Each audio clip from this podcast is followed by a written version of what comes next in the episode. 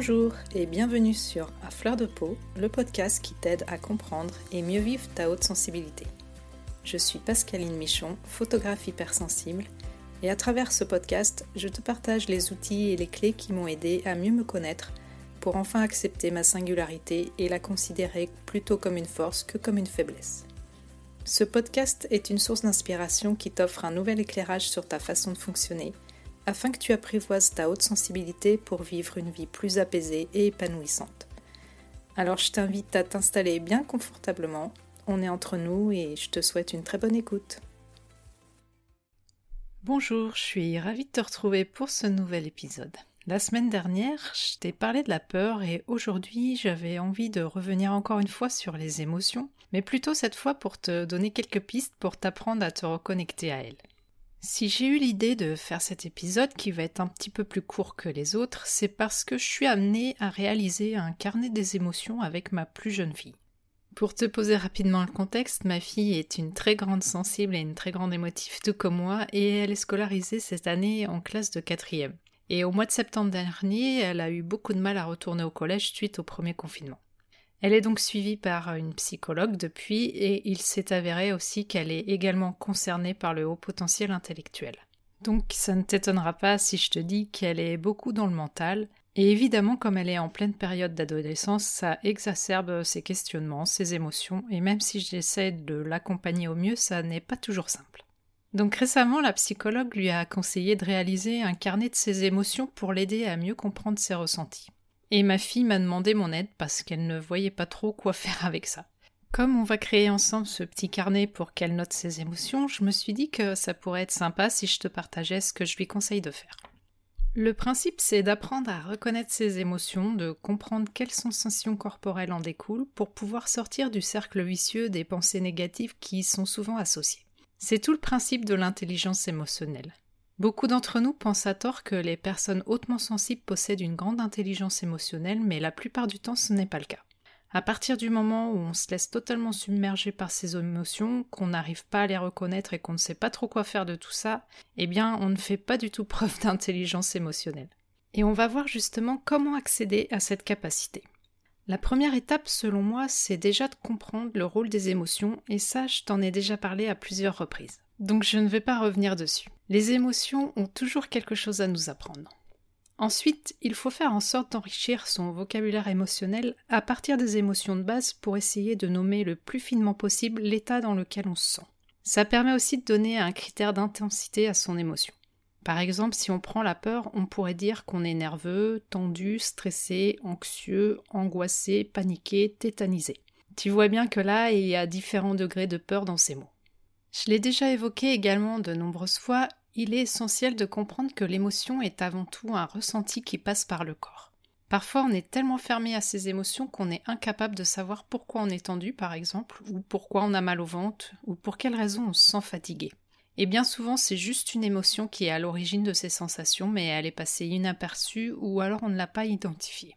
Je te propose donc de créer un journal de tes émotions dans lequel tu vas noter tes ressentis, mais plutôt a posteriori, c'est-à-dire à un moment où tu seras plus disponible pour analyser la situation, du moins dans un premier temps. Bien sûr, rien ne t'empêche au moment où tu es traversé par l'émotion de noter antérieurement les sensations qui te traversent, mais si tu n'as pas l'habitude, ça risque d'être plus difficile de commencer comme ça. Tu peux éventuellement faire une visualisation pour revivre la situation qui a fait naître cette émotion à un moment où tu es plus calme et où tu seras moins à même de te faire submerger. Ça va te permettre de noter quelles sont les sensations corporelles qui apparaissent et à quel endroit du corps pour que tu puisses reporter tout ça dans ton journal. Tu peux éventuellement réécouter l'épisode 13 dans lequel je te partage une méditation de scan corporel si ça peut t'aider. Tu peux réaliser l'exercice aussi bien pour une émotion agréable que désagréable. Par exemple, tu peux écrire j'ai le cœur qui bat fort, ou j'ai une sensation d'oppression dans la poitrine, j'ai une boule dans la gorge, j'ai les jambes en coton, ou j'ai l'impression d'avoir une pierre dans l'estomac. Ou bien je sens une grande énergie qui me remplit, je ressens de la chaleur, des picotements, bref, tu notes un maximum de sensations. Tu peux t'aider aussi en dessinant un petit bonhomme et placer des points aux endroits de ton corps qui sont concernés. De faire ça, ça va t'aider à comprendre quelle émotion est reliée à quelle sensation et tu pourras mieux les identifier par la suite. Ensuite, Tu expliques les circonstances qui ont provoqué cette émotion. Qu'est-ce qui s'est passé? Qu'est-ce que tu faisais à ce moment-là? Est-ce que ça implique d'autres personnes? Et où est-ce que c'était? En gros, tu relates les faits sans porter de jugement. Parfois, ce n'est pas forcément évident de remonter le fil et de savoir exactement ce qui nous a mis dans cet état. Ça peut être une accumulation de plusieurs petits événements, mais dans la mesure du possible, il faut essayer de comprendre d'où vient l'émotion. C'est donc plus facile pour commencer de revenir sur les émotions que tu arrives bien à identifier pour que tu puisses te familiariser de plus en plus avec l'exercice. La troisième phase, c'est d'écrire toutes les pensées qui découlent de cette émotion.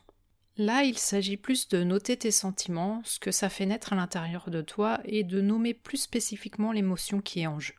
Par exemple, je ne me sens pas respecté, je me sens incompris, je ressens de la honte, de la culpabilité, j'ai l'impression de passer pour ci ou pour ça, je me sens frustré, rejeté, etc. C'est à ce moment-là que tu dois avoir à ta disposition un maximum de vocabulaire varié pour pouvoir toucher toute la palette des émotions. Ça te permet de prendre conscience, comme je l'évoquais tout à l'heure, de l'intensité de la charge émotionnelle et de comprendre dans quelle énergie tu te trouves. À ce stade, tu peux éventuellement placer ton émotion sur une échelle de 1 à 10 pour évaluer son intensité. Tu vois bien qu'il y a un sacré écart entre je me sens agacé et je me sens furieux. Je pense aussi que c'est très important d'utiliser des verbes comme sentir ou ressentir plutôt que le verbe être. Tes émotions et tes sentiments ne définissent pas qui tu es, et ce sont des états passagers et non définitifs, et il faut faire très attention au vocabulaire employé. Les mots peuvent avoir vraiment un impact très fort sur nous. Je t'invite aussi à noter le plus souvent possible tes ressentis agréables et positifs, comme je me sens calme, détendu, apaisé. C'est essentiel aussi pour ne pas se focaliser uniquement sur les ressentis désagréables, surtout si tu as une forte tendance à ruminer. Ça va te permettre de te rendre compte que tu passes aussi par des moments gratifiants et heureux car malheureusement le cerveau a la mauvaise habitude de se concentrer uniquement sur le négatif. Et il faudrait au moins trois pensées positives pour contrer une pensée négative. Donc tu vois que ça demande beaucoup d'efforts. Déjà, à ce stade d'écrire tout ça, ça va t'aider à diminuer la charge émotionnelle. Ça évite de ressasser, en tout cas du moins pour les ressentis qui ne sont pas très agréables. Et pour ce qui est des sensations qu'on pourrait appeler positives, ça encourage à mieux les conscientiser et à les ancrer. Dans la phase suivante, une fois que tu as noté tout ce que tu pouvais, pose-toi la question dans quelle mesure je m'autorise à exprimer cette émotion ou ces ressentis Bien souvent, quand on est hypersensible, c'est la partie la plus délicate, car soit on explose, soit on retient tout. Mais justement, tout ce travail de compréhension des émotions va favoriser un certain apaisement pour pouvoir t'exprimer et en parler plus ouvertement. Là, je te renvoie à l'épisode sur l'affirmation de soi qui est l'épisode 22. Parfois, ce n'est pas forcément possible non plus de tout dire, de tout exprimer, mais le fait d'écrire ses émotions dans un journal permet déjà de se sentir mieux. Pour terminer, la dernière étape, c'est la régulation de l'émotion. Qu'est-ce que je mets en place pour la traverser au mieux?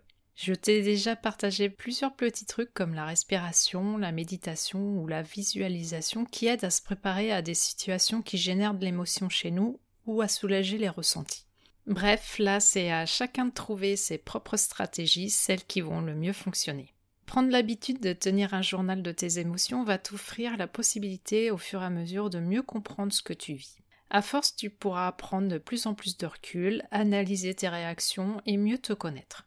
C'est aussi une excellente façon de se mettre en empathie vis-à-vis des autres personnes que tu côtoies et de te comporter avec plus de bienveillance. On se rend compte au final que chacun d'entre nous passe par toutes sortes d'émotions et les traverse au mieux avec les moyens dont il dispose.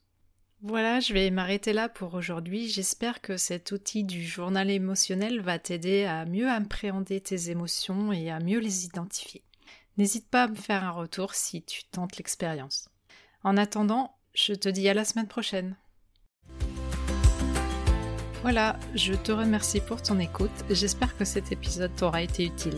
Si tu l'as apprécié, je te serais vraiment reconnaissante de me laisser un avis et surtout un maximum d'étoiles sur Apple Podcast pour m'aider à le faire connaître. N'hésite pas non plus à le partager si tu penses que ça peut être utile à d'autres personnes. Tu peux retrouver tous les épisodes sur mon site internet à l'adresse suivante www.pascalineMichonphotographe.com dans la rubrique podcast. Le podcast est aussi bien sûr disponible sur toutes les plateformes d'écoute principales. Si tu as envie d'échanger avec moi à propos de l'épisode, j'en serais vraiment ravie. Pour ça, tu peux me contacter sur Instagram, là où je suis la plus présente. Le compte, c'est tout simplement à fleur de peau podcast avec des tirés vers le bas entre chaque mot. En attendant, je te donne rendez-vous la semaine prochaine pour un nouvel épisode. À bientôt!